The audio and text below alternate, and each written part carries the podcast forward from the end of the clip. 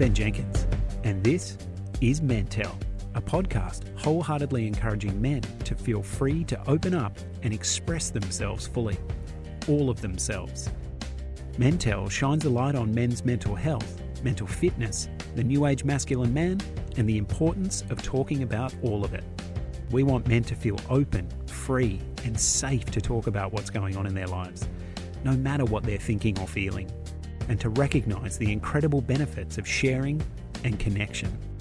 There are so many great people doing amazing things to raise awareness of the need for change in how we approach this for blokes, and helping to break down the stigma that men need to tough it out and keep their personal struggles under wraps. So let's pick up the conversation. So it can be confronting for some people to hear people talking about this sort of stuff. But I thought, hang on a minute, we need to see more of this. We need to see more examples of men talking about their inner world and their emotions and their feelings and their ups and downs because it's something we don't see enough of and hear enough of, I think.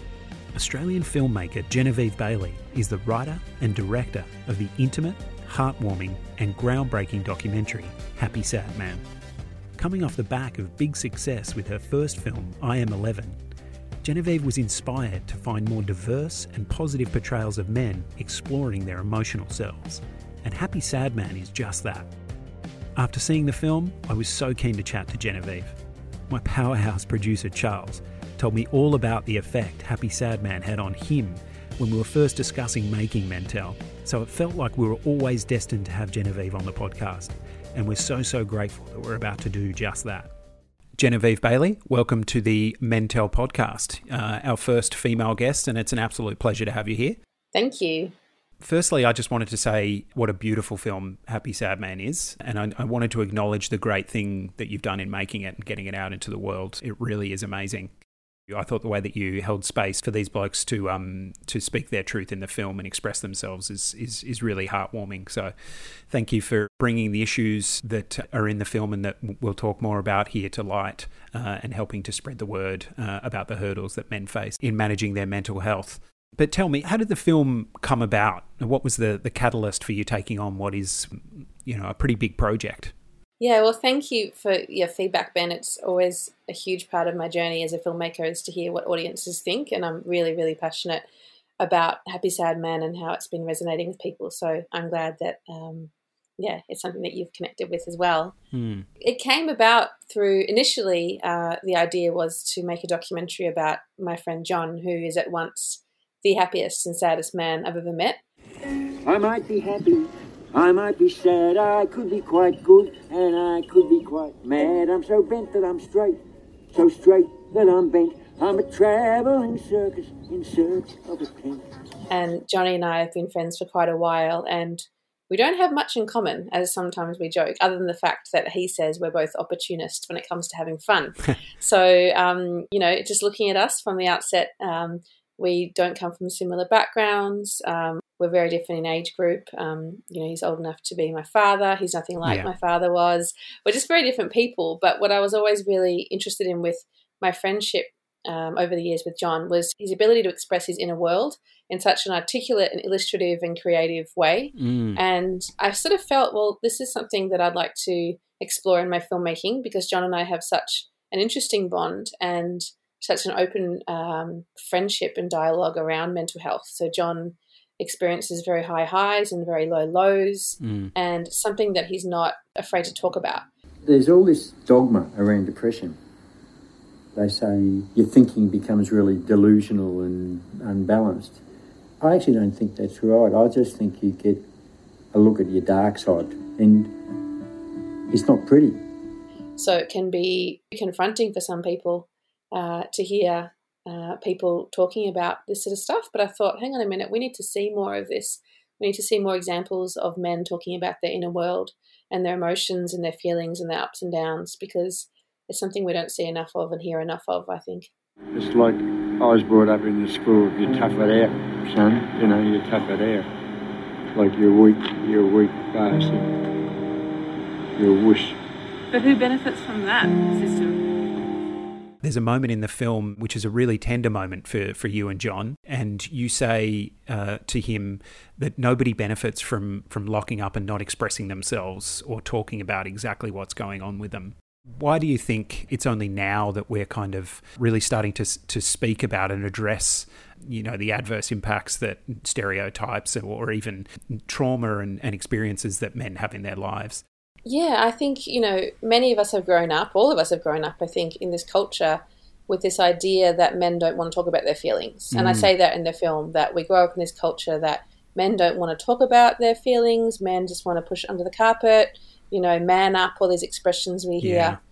And uh, I think what I found through the making of Happy Sad Man is that in many instances, the opposite is true. Many men do want to talk about what they're going through, but they need to do so in an environment and with people or a person that they feel safe around. Yeah. That's a big thing.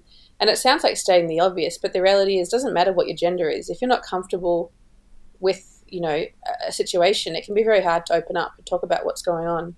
So I think that things are changing. I think even in the last five years, there's been much more awareness around mm. mental well-being and mental health and and mental fitness and growing emotional muscle. And there's a lot of great mm. individuals and organizations out there who, who are bringing this to the forefront of people's minds. And I think that that's a great thing. And and for me as a woman growing up I was really aware that I had a lot of really interesting men in my life. Lots of friendships um, people I've collaborated with through filmmaking or making documentaries. You meet all sorts of people. And I have friends who are much younger than me you know young teenagers. I have friends who are in their 90s. And so I've always had a very diverse array of people in my life, and that includes men. And I felt that nobody benefits from seeing a really narrow view of what it is to be a man today. Yeah. Because actually, you know, anyone listening to this right now would know all different sorts of men who, if you put them all in a room together, maybe they wouldn't all get along, maybe they would, maybe you'd be surprised. But actually, what I love celebrating in my filmmaking is difference rather than just making films about a bunch of people who are like me. I've always liked exploring difference. And I think storytelling and filmmaking has a really amazing ability to shift um, people's prejudice sometimes and people's intolerances and and often you know we just fear difference. So for me, that's something that I love doing, but in an entertaining way, not in a really didactic, educational, yeah. informative way. I want my films to be entertaining. So I think that the reality is that when we ask men or expect men or assume men want to push their feelings deep down and under the carpet and ignore them, you know, those men don't benefit from that, and neither do any of the women or children or any gender in, in their life. So we're doing everyone a disservice, really, when we have these damaging notions around masculinity and these ideas that, you know, men should be men of action and, and, and few words. Mm-hmm. So I think that um, Happy Sad Man has been a way to explore these themes through the eyes of five very different guys, but guys that if you watch the film, you know, you could probably see a friend of yours or a relative or a bit of yourself in. So it's really accessible to hear their stories and, and be able to relate to them because they are actually, you know, they're real people. It's not a fictional film. It's a it's a very intimate documentary. Yeah, absolutely. And I think that's what's that's what's so good about it is is you know you're you're on that journey with these guys and they're telling their stories and and like I said before, speaking their truth. And I think that's what what um, you know is what it's so it stays with you uh, so long um, after watching the film. Like you said, it's not it's not you know teaching people something going we need to do this we need to do that this is what's happening here just letting people tell their stories and showing the person there rather than trying to teach a lesson. And I, I, think when I saw the the tagline for the film that says, you know, happy sad man, we all know one. To me, that was almost like that little subtle call to action for people to say, you know, have you ever inquired to a mate or to your brother or to your father or, or, or anyone as to what's going on with them? You know, sometimes you can see people or guys particularly expressing themselves, the, the joy in their life. If they're having a great time, they'll, they'll express themselves emotionally. But when they're not feeling so good, they'll be quite reserved and reflective and maybe even anxious. And, and you know, men can flip from, from those two uh, sides of themselves from one moment to the next. But like I said, it's almost like a little call to action to, to inquire and speak to people. And, and it's only then when you get down that you can really connect with someone. And for me, I've always noticed that, you know, we all benefit from empathy. That's, that's, that's a no brainer and connection and love. And it's when we're really vulnerable that it opens that pathway to empathy and deeper connections. And I think you know it's like when you're talking to these guys in this in, in the film, uh, it's in this setting, but you can see that that uh, it really opens those doors. Yeah, for sure, and that was a, a big part of my motivation throughout the production process was acknowledging that these guys and their generous spirits in sharing these stories, like they're really brave and they're really um, mm. inspiring and they're really strong. Uh, But at the same time, I thought to myself, well, I think when people watch this, not only can we get a sense as a viewer of how we can be better, you know, better be there for ourselves and mm. better take care of our own mental health, but actually it can help us understand how to better be there for a mate or a loved one because that's something that we're not really taught. It's very hard to know. You know, a lot of the time people will say, you know, you got to be there for your mates, you got to have their back, you got to look out for your, mm. you know, for your buddies but what does it actually look yeah, like? And that's yeah. something that um, the guys talk about in the film. Like, what does it actually look like? If you've got a friend who's prone to anxiety and having panic attacks and does not want to come out, you know, for a run with you, or doesn't want mm. to come to a party, or or doesn't want to go out for drinks, well, what do you actually do? And how do you be there for someone who, you know, quite frankly, might just want to be in bed all day? So we asked the guys, you know, I asked the guys in the film, like, what's helpful and what's not helpful. It's a very pragmatic part of the filmmaking process where I was like, I'm just going to ask them straight up, like yeah. what works, and and that varies for everyone. But actually, it's what Grant in the film talks about as his recipe. So for him, he knows his recipe over over years of feeling up and down is that he has to get in the water every day. He has to surf every day. He has to keep in contact with his friends. He has to spend time with his family. He has to eat well. Um, so for everyone, it's different. But I think just just even getting used to the idea that we each have our own recipe and when we start feeling a bit wobbly, we've got to kind of go back to those notes and be like, all right, have I been checking in with myself? Have I been being kind to myself? Have I been eating well? Have I been sleeping enough? All those things that sound really obvious, mm. but we need to practice our own recipe. Absolutely. Sometimes it's so hard to to keep those things up. Like they seem so simple, mm. but it really does sort of come um, through habit. You know, it's all those things you read about habit and how they form and become part of your character. You know, I was just talking to my wife uh, about something similar. You know, I'd worked hard to be a bit more of a conscious observer of observer of myself mm-hmm. and seeing myself uh, kind of getting caught in patterns of anxiety or or even depression and fear.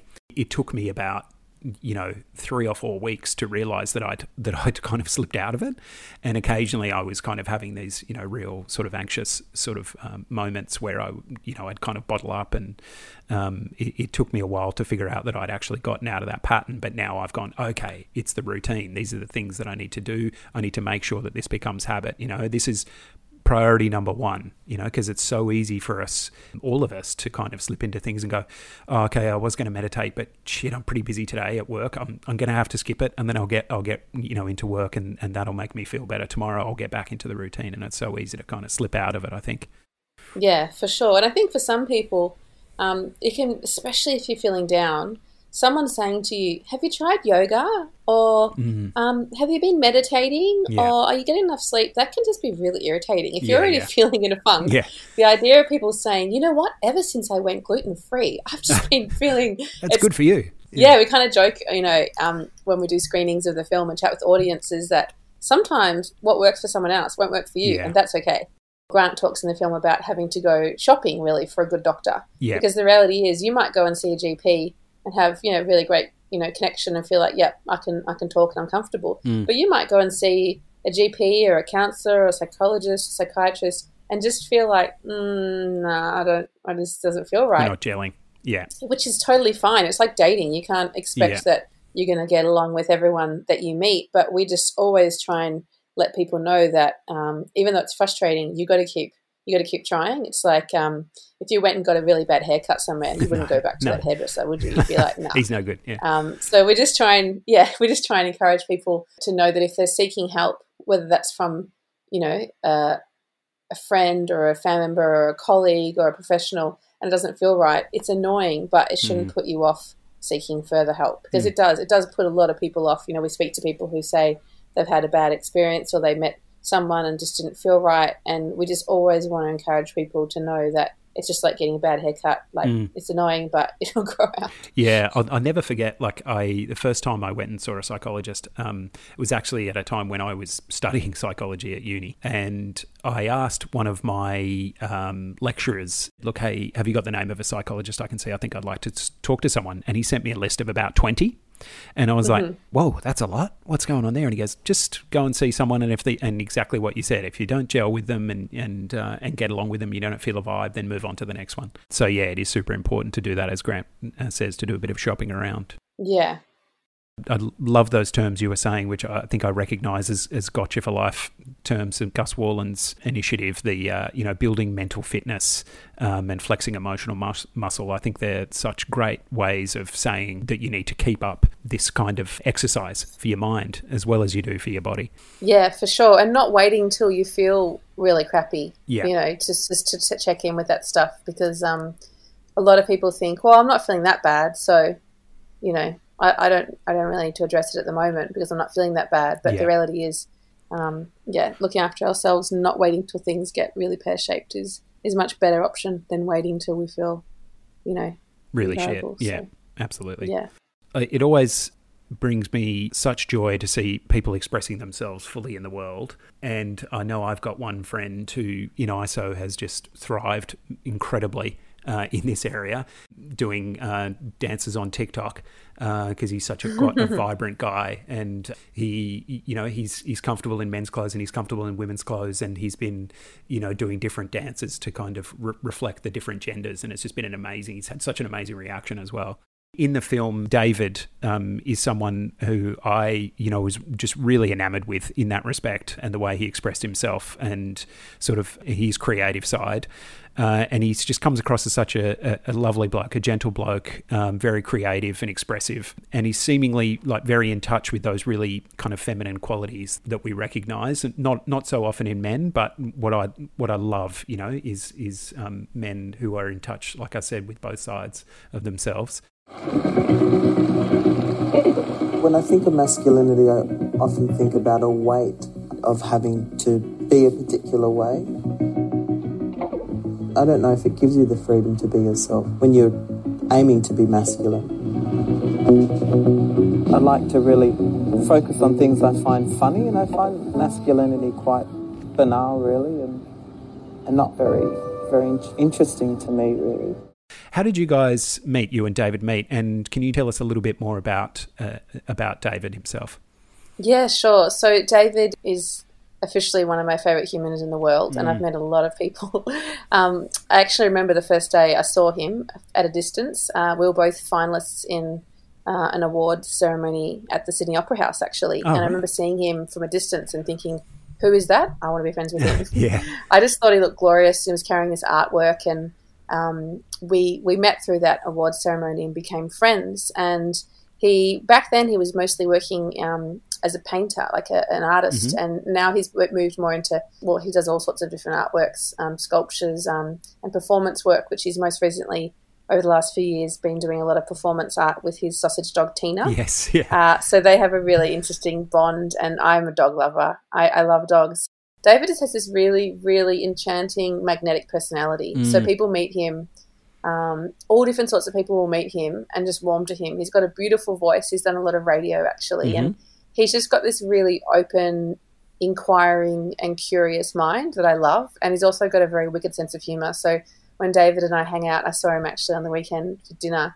We just laugh so much. Yeah. It's such a workout for my tummy to just giggle that much. He's the sort of person who likes to celebrate the absurdity of life. Yeah. And, you know, especially with a year like 2020, this year in so many ways Oh, has yeah. been quite absurd. And sometimes it's just really great to have that friend that you can just kind of like laugh, you know, laugh with, and but also have have really tender, um, important conversations as well. So David is definitely that for me, and it's been such a joy uh, making Happy Sad Man and releasing it into the world and seeing audiences just fall in love with him. We had a men's group come and watch it in Brisbane, and they got up and applauded David. We've got younger people, older people, everyone watches David and just says, oh, I want to meet David, I want to meet Oh, David. yeah. And I'm like, yep, that's exactly why I included David in the film. yeah. His energy, his energy comes, you know, through the film. Like it, it really does. He's, it's like his, his energy is in the room with you. And like I said, I, I, I just love that. I love, I love pe- people who you know can feel kind of comfortable and confident to just express who they are and, and not worry about what anyone else thinks. Yeah, it, it is special. Someone as well who we've also had on uh, the podcast, and I, I loved uh, the chat we had with Grant. He's such an amazing bloke, and um, he also has a you know a really lovely energy, and he's also doing great work to spread the word on on mental health and, and mental fitness uh, through One Wave, his initiative. Personally, I thought his story is is really well ref- reflected in that phrase "happy sad man." I thought it really kind of captured him, and that might just be because we, you know, we had a, a sort of deeper chat ourselves, and I got to know him a little bit better. He seems to be that guy who, you know, seemingly seemingly had it all: the successful career, traveling the world, um, but really it was, you know, masking that he was struggling a bit on the inside. I was on a workshop to Mexico. I was working for a tequila company at the time. I felt sweet for the first day, but then I started getting really bad anxiety. It was a combination of jet lag and partying too much. I ended up in my hotel room. I couldn't sleep, started thinking people were talking about me, and I couldn't see anything getting better. And I, that was the first time I thought about taking my life, which is the scariest thing ever. And I remember I had a phone call from my brother. He didn't even know what was going on, but it was just a random call. And I just remember talking to him and thinking, okay, shit, I think it's going to be all right. I met Grant through a friend of mine, um, Stephen Hunt, who's a really amazing artist and, and filmmaker and, and, human. And um, I saw these photos on Instagram of this guy surfing in like crazy fluorescent yeah. suits and outfits. And I was like, what is this? And Steph said, oh, that's Grant. You've got to meet him. So um, Grant started One Wave Initiative and these Fluoro Friday events where people were going down to the surf mm. in ridiculous outfits, and it was all to raise awareness, as Grant says, for what's an invisible illness. A lot of the time, mm. mental illness can be invisible, but yet it doesn't discriminate based on your age or where you live. So um, Grant has been just such an amazing person to get to know and, and a friend, and he he's, he tells me that, that when he when I first approached him and told him about Happy Sad Man, when he heard the name, it really resonated with him because he was yeah. like, "Yeah, I can relate to that. I'm a happy sad man." Yeah. And many men along the journey have actually, when I was making the film, whether I met someone at a party or at a you know work thing or at a barbecue, when people would ask, "What am I working on?" I'd say a film called Happy Sad Man. Mm. So many men would say, "Oh, I'm a happy sad yeah. man."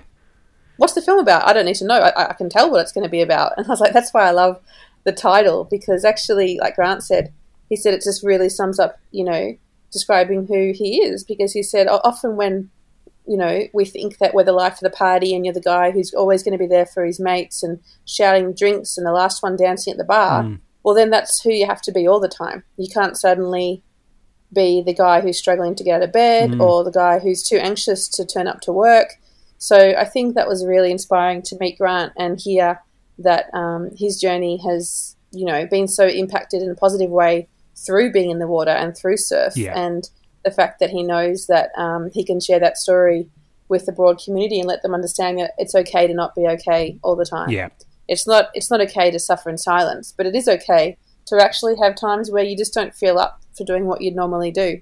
And um, as Grant says, you know, a lot of people who bring a lot of joy to the world and are very humorous and fun and outgoing, um, they feel that pressure sometimes to to you know be that person all the time. Yeah. And anyone listening right now would be able to think of at least a couple of people they know yeah. that they consider the life of the party. You know that person who's always sort of um, you know shining really bright. Absolutely. But we have to really look out for those people because often people feel um, that they they themselves have to be the source of joy. They can't. Um, you know they can't ask for help. So mm.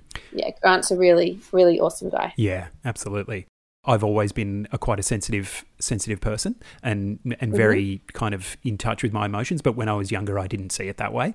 I just saw myself as a sensitive person because that's what everyone would say, you know. And when mm-hmm. when I was the guy trying to put on, you know, Counting Crows or something, uh, when everyone else was wanting to put some, you know, some uh, house music on, uh, everyone was sort of saying, "Oh man, why do you have to be so emo all the time, Jesus?" You know. So it was always it was always quite um, evident to me that everybody everybody wanted to have the sort of you know the life of the party situation. So you know that's where it kind of developed for me, and I then you know I, when I got older, I started to realize that it is just that I'm sensitive, and then I was you know felt I felt really really blessed to be you know so in touch with my emotions. Because when you get older and and I've had my own life experiences and you know I've been using them to sort of sort of engage in those conversations with other blokes who might be struggling that's when it becomes you know quite valuable and you realize that it's a shining attribute. It's not uh, it's not one to be pushed down and, and, and pushed away. For sure. And and so much of that comes from our upbringing you know? Like yeah. if we're raised with men who you know are pretty stoic and, and tell us to you know um, get over it and, mm. and just like you know um, stress less and get on with things, then that's our exposure from a young age of, of, of what's important, you know, is just to, to not bother people, like not burden people with your emotions. And, and so it's understandable that so many of us grow up thinking that um, expressing vulnerability is is not a positive thing. But what I love about Happy Sad Man is that all these men, in their own ways, share their vulnerability and show that actually it makes them a really great friend and a really great family member and a great colleague because they're in tune not only with their own emotional needs but with other people's as well. Mm-hmm. You know, I personally love being around people who really feel life. Yes. Um, my little dog Remedy, I often say he's a happy sad Remedy. dog because he it. feels life. Yeah, Yeah. he feels life very deeply. But he knows how to look after himself. If he he gets so excited when I get home Oh yeah. that he just is beside himself, he goes and gets a toy and just suckles like the ear of the toy for twenty minutes till it's nearly like like completely like soft Yeah. wet and gross, and then he just takes a deep breath and he's like. All right, I'm good. Okay, yep, okay. And he just has to do it, and it's his like self-soothing, and that's how he soothes himself. And people come over and laugh and go, "What is he doing?" I'm like, "No, just leave him to it. Don't touch him. He's just got to do it for a bit, and then he'll be all right." And we've all got to find our own, our own sort of methods for soothing ourselves sometimes. So self-soothing. Yeah. No, I love that. Yeah, But it's so true, like, you know, what you're saying about the influence of society. And I think it's, you know, a, as well, a, a lot of the, the world and society embracing, you know, alternative medicines and alternative therapies and different ways of looking at yourself um, that, you know, have, have this influence. But you have that realization that we're all the same at our core, you know, and that was what I was talking about um, before about me having that realization that I'd stop becoming the conscious observer of, of, of myself um, and being in, in uh, connection with my, you know, my, my true self, my real self deep down, that I'd had that observation. You know, it was happened to me when I was sitting in, in meditation, but I could see myself, that calm self, that happy, I don't want to use the word happier because it's not really happy, it's content, uh, calm, content self. Uh, sitting underneath everything, and then it's really all of the uh, impacts of society and experiences that we have out in society, um, and even the ones from the past that sort of add on to that and and shape us. But it's the societal influences as well of you know what it, what is what it's meant to be to be a, to be a man. You know how you're meant to act and be in the world. And I think those influences are such a heavy burden on a lot of people who who are more in touch with themselves, blokes who are more in touch with themselves. I noticed uh, as I was traveling around Australia in, in cinemas before you know um, COVID hit, um, meeting all different sorts of guys with the film, and it was very interesting hearing how the film was resonating with them. And one young guy who saw the film in Melbourne was at the cinema on his own, and I was chatting with him afterwards. And we have these pieces of paper uh, where we ask people to write down their reflections as they come out of the cinema. Yeah, And what he wrote down, he, you know, he handed it to me, and I read it, and uh, I'll read it. I'll share it now Yep. because his words just really, really struck me and have stuck with me ever since. So he wrote, "I saw Happy Sad Man. In the past fifteen months, lots of family members have died. I've lost lots of friends. and I've gone through a breakup. One night, I walked to this park. I used to play it with my family when I was a little kid, and I tried to scream, and nothing came out. Then I looked at the sky, and it was burnt purple and beautiful, and everything was still." Sometimes I forget that things can be two things at once terrifying and calm, unstable and okay, like nothing fits, and like everything is light and warm, happy and sad. Thank you for reminding me. wow, what an observation! I just I, just got goosebumps hearing that. And yeah, he was 21. He was 21. wow. And I said, Tom. And he said, Yeah. I just met him. I said, Do you know how it feels to spend seven years making a film and then have someone write on a piece of paper that? Yeah, yeah, yeah. So he's like, Oh, just being honest. I was like, It was amazing. And it just reminded me that, you know, the fact that a film in an hour and a half um, can remind people that it's okay that things are two things at once. Mm. It's like, that's actually very that's actually very powerful. I think I think that we so often aren't give, given permission, or we feel like we're not given permission to feel. Yeah, And a lot of people who have watched Happy Sad Man said it reminds them that it's okay to feel. It's okay to be themselves. It's okay to get worried. It's okay to feel scared sometimes. It's okay to feel all sorts of things. And I think that's the gift that these men in the film have given is reminding so many people that it's okay to be you know where you're at at that moment and it's also okay to acknowledge that things change and you know to use the surfing analogy we have to learn how to you know deal with the waves in life Yeah. and i think 2020 has been a good example of many people having to deal with um, you know sudden shifts in life, and the reality is that in Australia, uh, you know, as you know, the statistics we have so many men, um, you know, taking their lives yeah. and and and suffering in silence, and I think that the reality is that a lot of um, studies show that women suffer just as much from mental health struggles mm-hmm. as men, um, but women are more likely to talk about it, yeah. more likely to seek help, and more likely, you know, to, to feel connected and supported with more people than men are. So I just think that once we know we know these facts now, um, we have to do something about it. And I think being able to be there for ourselves and other people, you know, is vital. So mm. I feel I feel really optimistic that things are getting better and, and they need to. Yeah, absolutely. I think that's it. It's just practice now for blokes. You know, for so long we've had that, um, you know, that idea that, like you were saying, that you need to tough it out, bottle it up, uh, don't talk about it, don't have a cry, don't whinge, and it's it's gone on for so long that it's almost that you know there's so many layers of, of crap over the top of it that you know you, you, need practice to kind of be pushing through and and learning how to express your emotions i think. I, I know it's it's definitely been uh, that way for me. Now with uh, my wife now that uh, has really helped me kind of push through and express my emotions because I, I, would often sit there and you know she would say you know what are you feeling? And I'd say something she's like mm, that's not an emotion. And it, it, took me a little while to really get in touch with that side of myself and, and learn how to do it. And it was almost yeah in the beginning just impossible you know? So it was really having someone you could have those conversations with. Um, and as Gus Worland says you know you've got to you, you, need to have a mate and that's what he's looking to help with. But you know every bloke has that one mate or whether it's you know it could be their mum it could be it could be their sister it could be their wife uh, it could be their brother it could be their father it could be anyone. But having that one person to be able to to really sort of peel back the layers and be their true authentic self with is just super important important. But I think that one thing for me has just been about practice. You know, it's like everything. It's like sport for blokes. You know, to use that analogy. Yeah. Um, you've just got to keep at it to get better at it. But you you, you will get better at it because it is who you are at your core. You the, that's how you feel. You can express that, and you can you can really benefit from from opening up and and and connecting with someone and and and feeling empathy with each other. Yeah, it's interesting when you say that um, your wife mentioned to you that's not an emotion. Mm. I think you said that's what she said. Mm. I think last year or the year before, I started asking people, friends, what's your least favorite emotion? Mm. And I remember asking one of my friends, and he said, I don't know, like loneliness? Is that an emotion? Yeah.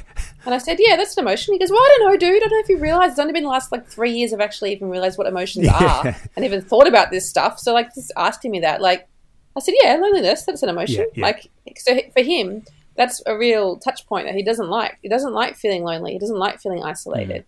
Whereas for some people, your least favorite emotion might be shame, yeah, or it might be um, uh, feeling feeling betrayed. You know, for all of us, at least favorite emotion might be boredom. It might be some people who just that, that drives yeah. them, you know, like up the wall to feel bored or to feel stressed. Or all of us have different things that um, you know we dislike feeling, mm. and I mm. think leaning into that, leaning into the discomfort and understanding it. For me, when I made Happy Sad Man, I, I thought about the the fact that I'm leaning into these conversations that, you know, I don't come from a family that talk about this stuff. So I, I, I, didn't come from a background. I haven't studied psychology or grown up in a home where everyone's always mm. checking in with each other's feelings.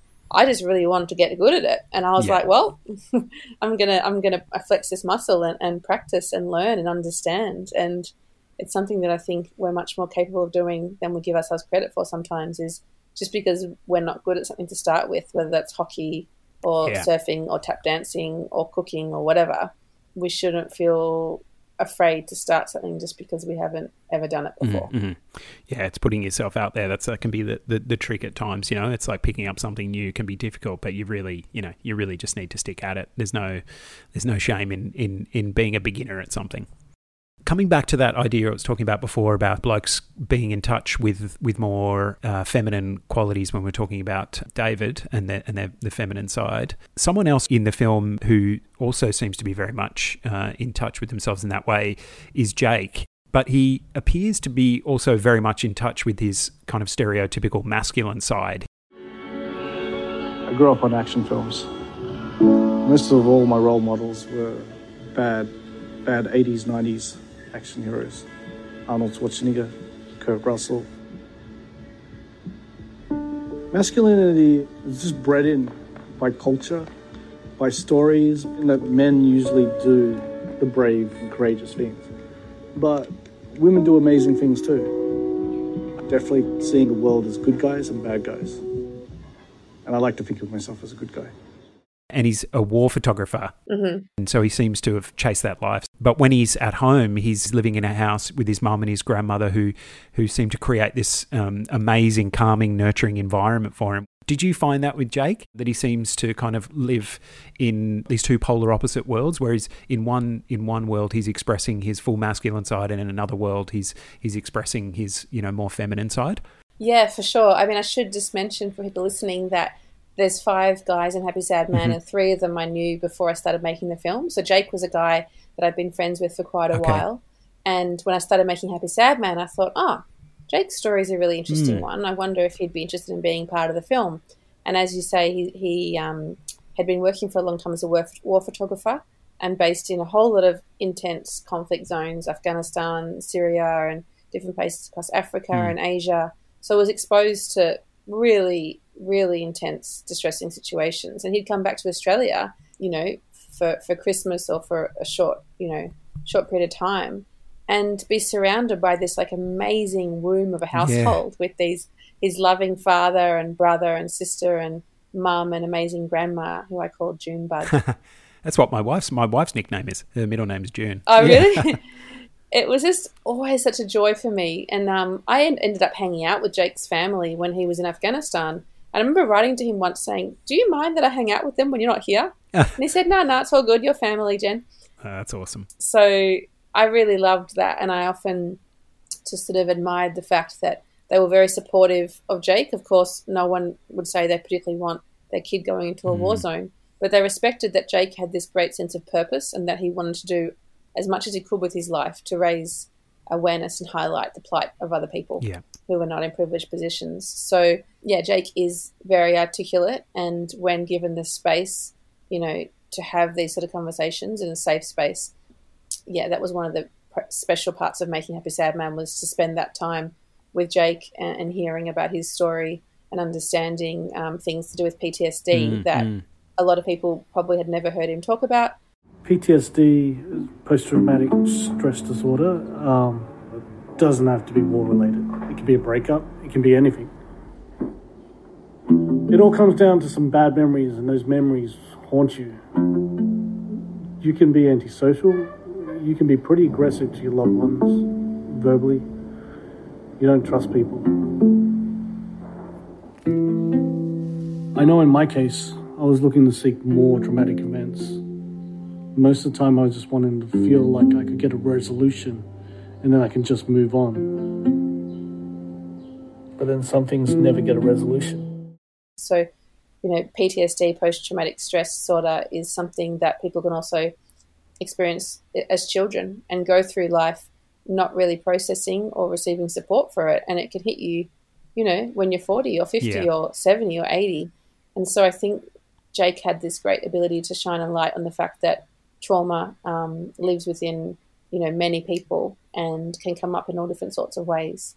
So I'm really grateful that Jake was such an honest you know participant in the film because I think it's helping to shine a light on things that can be pretty hard to talk about. Absolutely. It's one of the things that I, I, I noticed in the film that a lot of the guys seem to have really fantastic relationships and deep connections with women in their lives. I think that comes across particularly with Jake, like we're saying, and it feels like that really balances him out. And uh, like we were talking about before, it's probably just that that that women have, you know, have always, like you said, they've never had trouble expressing their emotions. But it's just great to see those those relationships uh, in the film.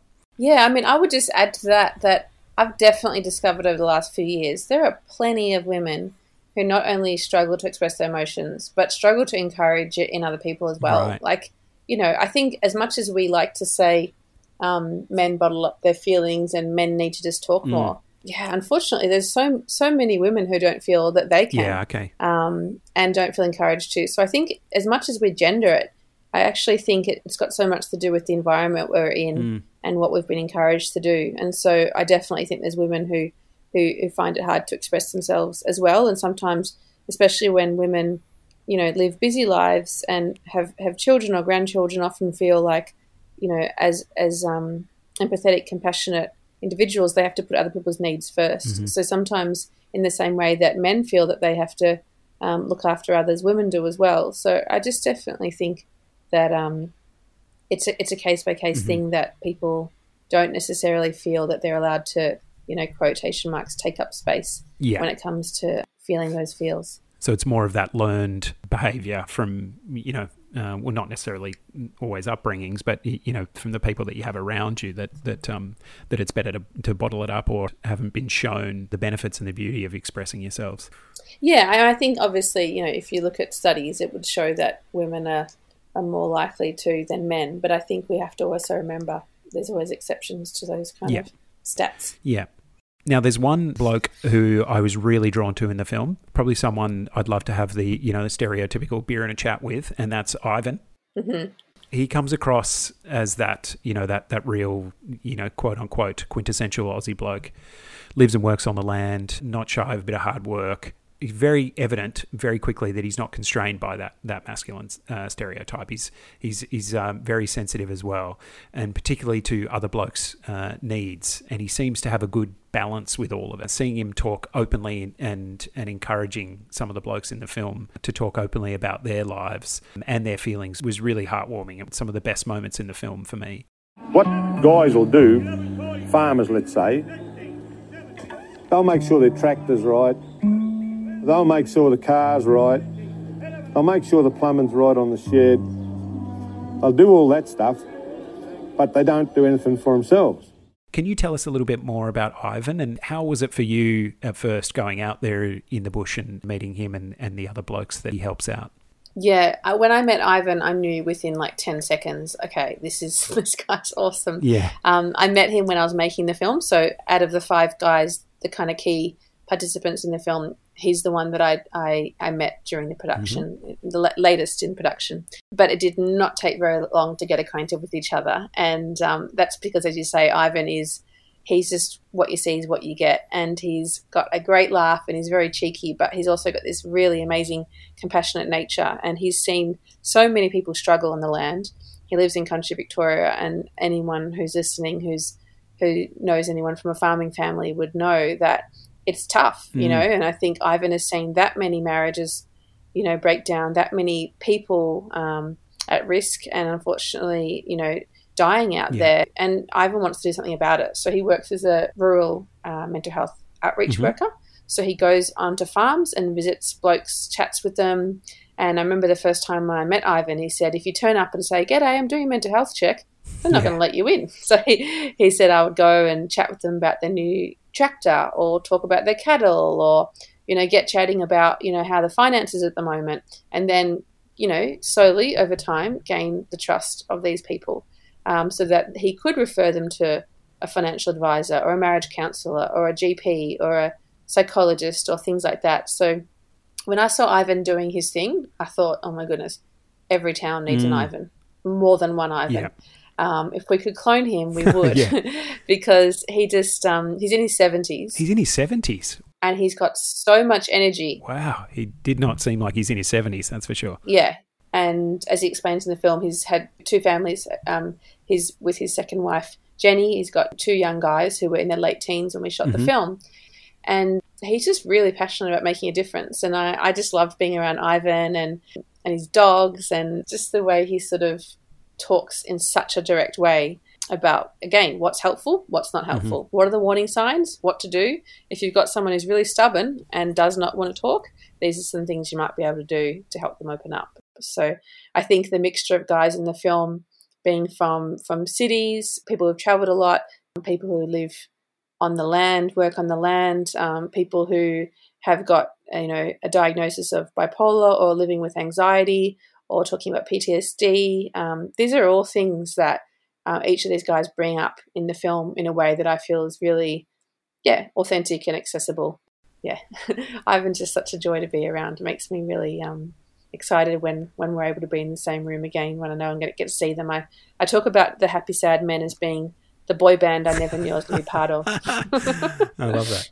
Because um, yeah, they can sing. I tell you, Oh, all really? of them. Have they, yeah, yeah. So you've obviously they've all been in the in the room together a, a few times. So yeah, I can imagine that. yeah, it was a it's such a special day to see the guys meet. Mm. The first time they all met at once. Um, a few of them had met, but um, the first time the five of them all met was at the world premiere of the Mhm. film at the Melbourne International Film Festival, and it was so fun. They were like instant brothers, and every time after that that they would meet, you could just see the bond growing. And Ivan gets really emotional when he watches the film because if he watches it and Grant's not there, he wants to give Grant a hug, Yeah. or if he watches it and David's not there, he's like, "Oh, how's David? I miss him."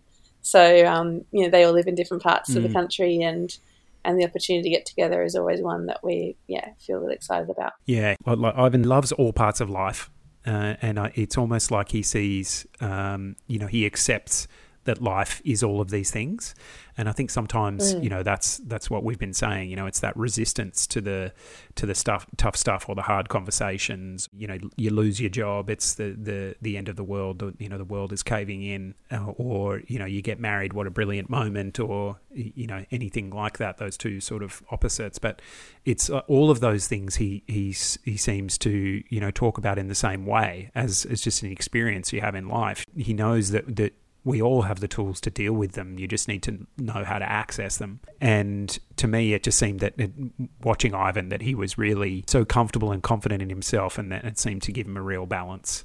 Yeah, for sure. And one of the real joys um, for me as a filmmaker, as I said, is seeing people watch the film. And we took it out to Country Victoria to Ivan's community, and it was you know, the majority of the audience were for farming families, and the the cinema was packed.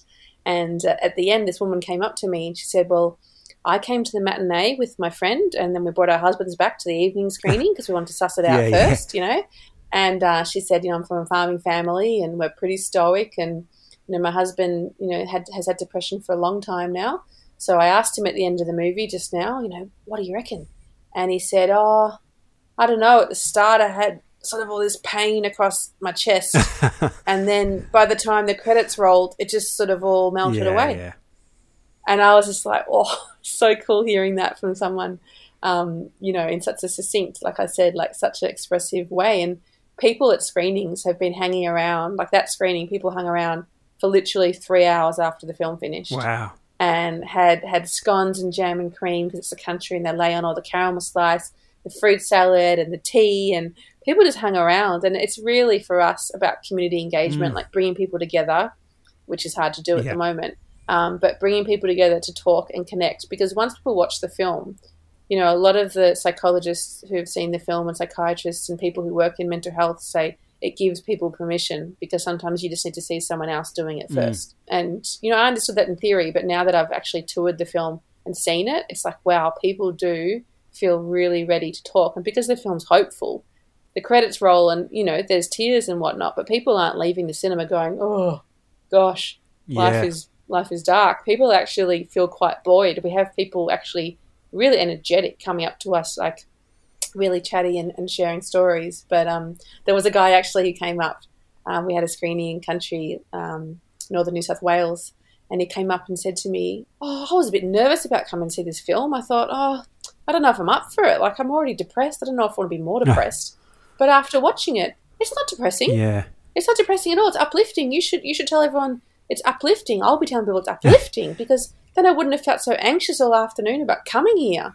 And I laughed. I said, "Oh, well, thank you for letting me know that." But I thought, yeah, isn't that true? If you're anxious about seeing a film about anxiety, it makes sense, right? Because sometimes we don't really want to look at this stuff. If we're already feeling, you know, a bit flat, do you really want to watch someone talking Yeah. about it? But that was why my job as a filmmaker was to have the balance. This film, you know, it's called Happy Sad Mm. Man to show balance, and there's humor in it. There's bits where people in the cinema laugh out loud, and that's something I'm really Yeah. proud of because so many documentaries share important stories, but aren't necessarily, you know, something that you would laugh or, or find humor in. So I'm glad that we we have that in there because I actually really love laughing. Yes. Me too. But you you really must be so proud. In just hearing that, that's that's amazing. You know, to have your film and, and, and the people after the screening are hanging around for, for hours, just talking, uh, probably not only about the film but about what's going on in their lives, and it's it, it's a it's a great conversation starter. The film. Yeah, a guy who came and saw um, one of our screenings came up to me afterwards. He was wearing these bright coloured clothes and he had this big smile on his face, and he said, "Oh." Thanks so much for the movie. You know, can I give you a hug? And I said, Yeah, sure. Um, and he just said, Oh, it was really great. And I've tried to take my life twice this year. And the second time, what stopped me was thinking about my 16 grandchildren and my two great grandchildren. And I imagined them all surrounding my bed, looking at my body, saying, If only grandpa thought our love was enough. Wow. And it was such a powerful moment for me to be reminded that people, you know, he was obviously an older man to have great grandchildren. Yeah. And he presented as this really, you know, bubbly, colourful, um, joyful man. And for him to see stories in the film and then come up and, and share that with me just reminded me that you never know what's going on for people. And I, I grew up in a home where my mum would always draw attention to that mm. fact that you never quite know what's going on for people. And if one of the boys at my primary school was was hassling another kid or throwing someone's bag over the school fence or just being a bit of a jerk, yeah. really. I remember I would talk to mum about it and she'd say, Well, you never know what's going on for him at home. Yeah. And I used to think, well, hang on, is this being naughty or is this being nasty? Or and mum would say, well, you never know what's going on mm. for him. And um, my mum's, you know, taught children music her whole life, and obviously has met so many kids and understood that it's true. We don't know what's going on for other people, so it can be hard. But I've learned in life try not to take things to heart or too personally. In some situations, people are not coping, and, and that kind of presents in all different sorts of ways. I'm not saying that we should excuse um, abusive mm. behavior or excuse, you know, treatment that's, you know, not okay. But a lot of the time, whether it's at the pizza shop or at the gym or going down to the shops, you can kind of encounter people who are just really yeah. struggling. And for them, even getting out of the house and, and doing what they have to do that day can be a yeah. challenge. So I think um, that comes down to empathy as well. And, and I feel like films, you know, have educated so many of us over the years to understand other people's experiences. Um, whether it's ET or yeah. you know, whatever it is you've watched as a child or whatever you're watching now. I think we have to be really mindful of, of what we consume. You know, people are mindful of what they eat and people are mindful of physical fitness, but mm.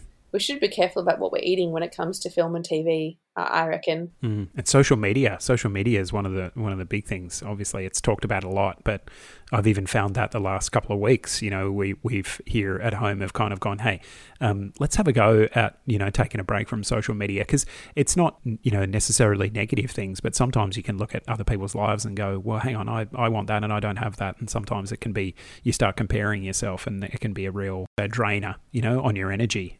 Yeah. Yeah, for sure. I think a lot of people um, are realizing that you know we spend more time than we think looking at that sort of stuff, just kind of like scrolling mm, mm. and scrolling. And it's also, as you say, it's not always mm. bad stuff. There's a whole lot of like awesome dog videos online, in case you haven't seen them.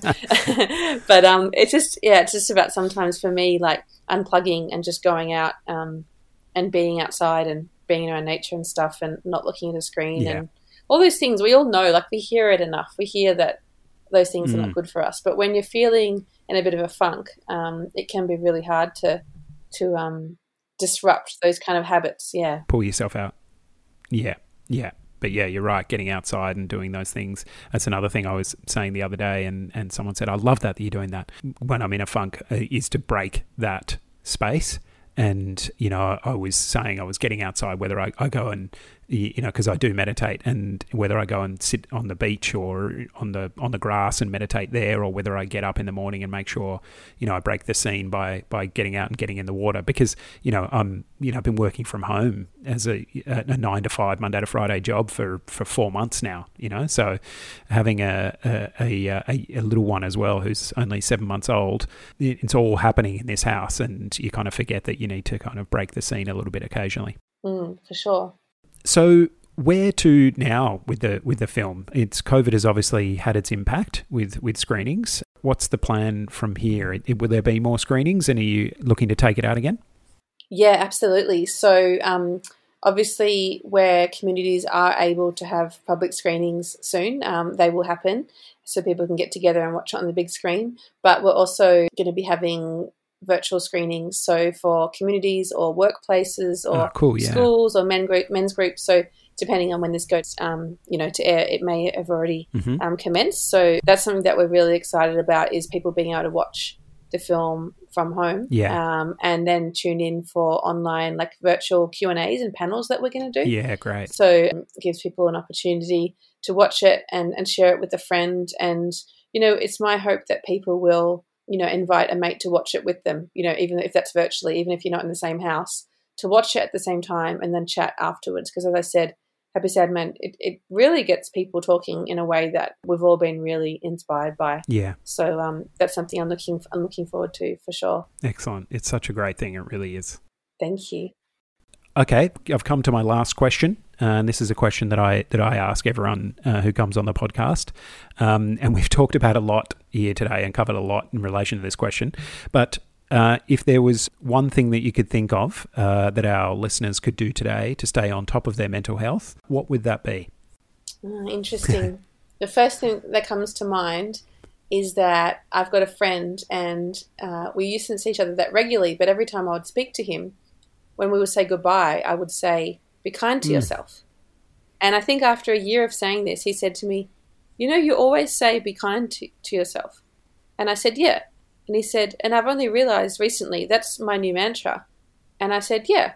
And it's because I don't say that to everyone. Like every time I say goodbye to a friend, I don't say Yeah, be kind to yourself. But with him, I was really aware he's he was not being Yeah, kind okay. to himself. I could see it, and so I think it sounds like an expression you don't necessarily have to think too deeply about. But actually, for me, the kindness I show to myself enables me not only to look after myself, but to be there for other people as well.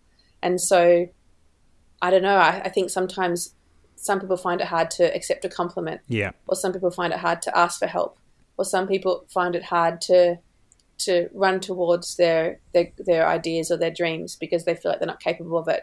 But I've always had this ability to not worry about biting off more than I can chew, and I've always been very ambitious and hopeful and um, and optimistic. So I feel like part of that comes from the fact that I am kind to myself, and so it's not always an easy thing for everyone to to get used to, but practicing being kind to ourselves and being gentle on ourselves a lot of the time, I think can and can really impact not just on our lives, but on the lives of people around us who love us as well. brilliant answer. Brilliant answer. I've definitely noticed that it's it is very easy to think about other people and, and forget about yourself. And I think you know it's like that old airplane analogy. Quite often you've got to put your own, your own oxygen mask on first before you help others with their own. So yeah, it's a it's a very good reminder. Genevieve Bailey, thank you so much for coming on the Mentel podcast. It has been an absolute pleasure. I've just really loved talking about the film. Like I said, I, I love watching it, and it's it's it's been even better to be able to sit down and talk about it. Thank you so much. Oh, thanks, Ben. I'm glad that you enjoyed meeting all the men because they're some of my favorite humans, and I love it when uh, more people get to hear about Happy Sad Man. So thank you for spreading the word. Well, some think I'm crazy, but I think I'm sane. With what's left inside the right half of my brain, why it's almost enough to drive you up the wall. No wonder the best of us don't think at all.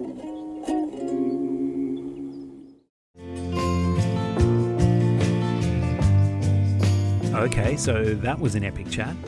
And what a stunning human Jen is. Happy Sad Man is a film that should be watched by everyone listening, and not just the blokes. From all of us at Mentel, we want to give praise to each of the blokes in the film for their courage, bravery, openness, and absolute realness. If you'd like to find out more about screenings of the film, head to happysadman.org. On the next episode of Mentel, we'll talk to Ian Westmoreland. Ian is the founder and director of Mentoring Men, an Australian charity providing free life mentoring programs for men with the aim of positively impacting the well-being of Australian blokes. For me, this is my passion. It's my purpose at the moment, and I'm just seeing the impact this program is having, not just on the men who have a mentor, but also on the mentors themselves. And for me, it's been an amazing journey. I've learned so much from the guys that I've mentored, and I've learned so much from a number of the encounters that I, I have. And it, it's, it's shifted some of my understanding of my values, uh, so understanding of myself, and it's really broadened my horizon. So it's been it's just been an awesome experience. Ian is a fascinating and engaging bloke. His passion and the story of his journey to starting mentoring men is incredible to listen to. So make sure you hit play on that one. That's it from me. I'll speak to you all next time. Mentel is an In Your Ears podcast, presented and produced by Ben Jenkins, produced and edited by Charles Amsden, with opening music by Nick Kingswell and closing music by Night Radio. For more information on this and other podcasts, check out the In Your Ears Podcasts Facebook page. If you've enjoyed this episode, please subscribe and spread the word. And if you or anyone you know needs help, call Lifeline on 131114.